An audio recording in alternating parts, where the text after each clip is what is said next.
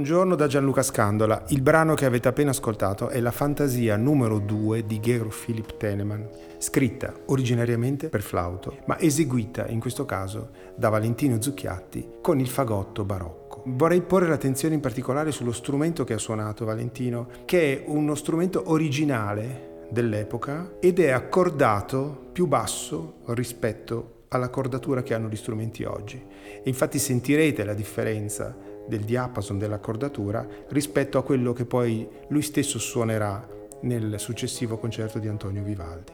Ci vuoi parlare un po' di questa fantasia, Valentino? Eh, ho eseguito solo un pezzo di questo brano.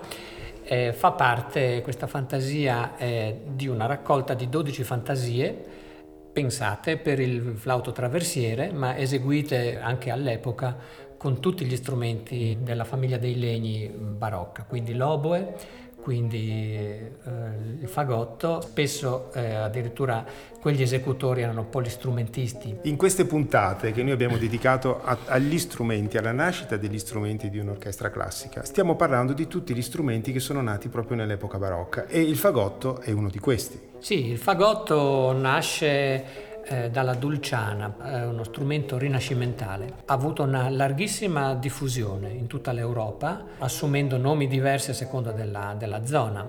E in Inghilterra si chiamava curtain, eh, mentre in, nel mondo spagnolo si chiamava bajon ed era una famiglia di strumenti eh, dal più acuto al più grave che consentiva anche l'esecuzione di, di brani scritti per, per ensemble di dulciane, dunque da, dalla dulciana soprano a quella alta, dulciana tenore e la dulciana basso. La dulciana bassa ha dato origine poi con qualche modifica al fagotto. Fagotto, ma perché questo strano nome? Eh, qui eh, non è sicuro, eh, ci sono solo delle, delle ipotesi. Una che io scarterei è quella del, dell'origine del, sul materiale con cui è fatto. Il faggio, in latino si dice fagus, e qualcuno dice che c'erano dei fagotti fatti di faggio. Io non ne ho mai visti e non penso che questa sia un'ipotesi eh, plausibile. I fagotti sono fatti sempre di legni eh, risonanti, così il fagotto è fatto normalmente di acero. Questa spiegazione personalmente non mi convince, mi convince molto di più invece il fatto che da un certo momento in poi la dulciana, che era costruita in un pezzo solo, assunse una forma un po' diversa, venne costruita in quattro pezzi smontabili ed era metà 600. Questo uh, strumento nuovo assunse nel mondo anglosassone ma anche francese il nome di basson e chiaramente facendo riferimento alle frequenze che riproduce. La dulciana è diventata smontabile e le custodie del tempo erano simili a degli lenzuoli ripiegati con delle tasche in cui venivano infilati i quattro pezzi del nuovo strumento, avvolti e chiusi da una cordicella e portati a tracolla. È veramente un fagottino questo, che tu, come tu lo vedi ti viene da chiamarlo fagotto. Grazie. Ascolterete ora un concerto scritto da Antonio Vivaldi per fagotto e archi. Antonio Vivaldi ha scritto 39 concerti per fagotto ed è particolare per un compositore che sappiamo scriveva principalmente per strumenti che lui sapeva suonare e certamente il fagotto non era tra questi. Perché secondo te Valentino ha scritto 39 concerti per uno strumento abbastanza inusuale per l'epoca. È un fatto veramente unico, veramente eccezionale, ma dopo di lui il secondo compositore che ha scritto per fagotto solista ne ha scritti due o tre. C'è stato qualcosa che ha stimolato davvero eh, la fantasia e, e, l'inventiva, l'immaginazione di Vivaldi, probabilmente eh, nel Pio Ospedale della Pietà, eh, dove lui insegnava e, e, utilizzava anche questa orchestra di, di virtuosi disponeva di un, di, una, di un fagottista bravissimo. Pare che eh, fosse una ragazza.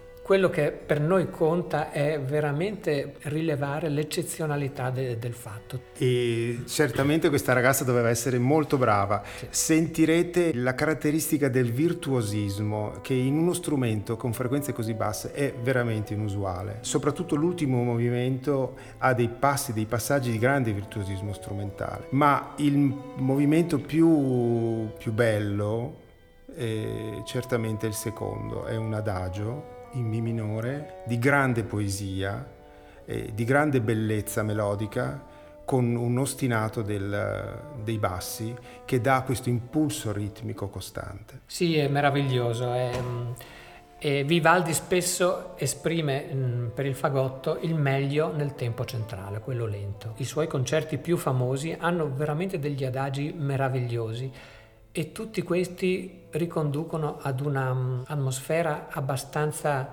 eh, immobile, eh, come noi che siamo nati dalle parti di Venezia conosciamo. Insomma, quando a Venezia distingui vagamente il cielo dal mare è tutto un po' nebbioso, sia che faccia caldo sia che faccia freddo, Venezia è speciale. Credo che tutti possano veramente vedere Venezia ascoltando questo tipo di musica. Grazie, speriamo che possa ispirare anche voi. Buon ascolto.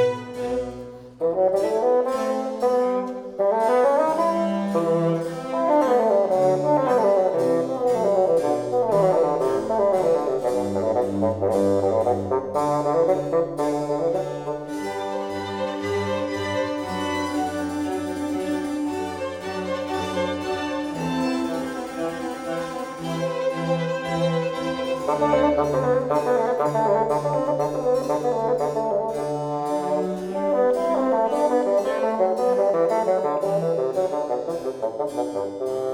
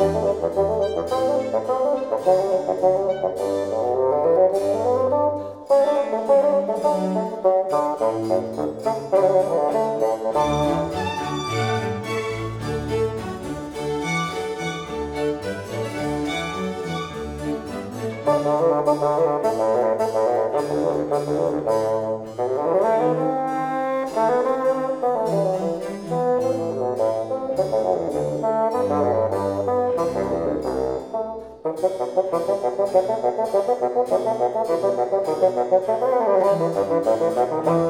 you.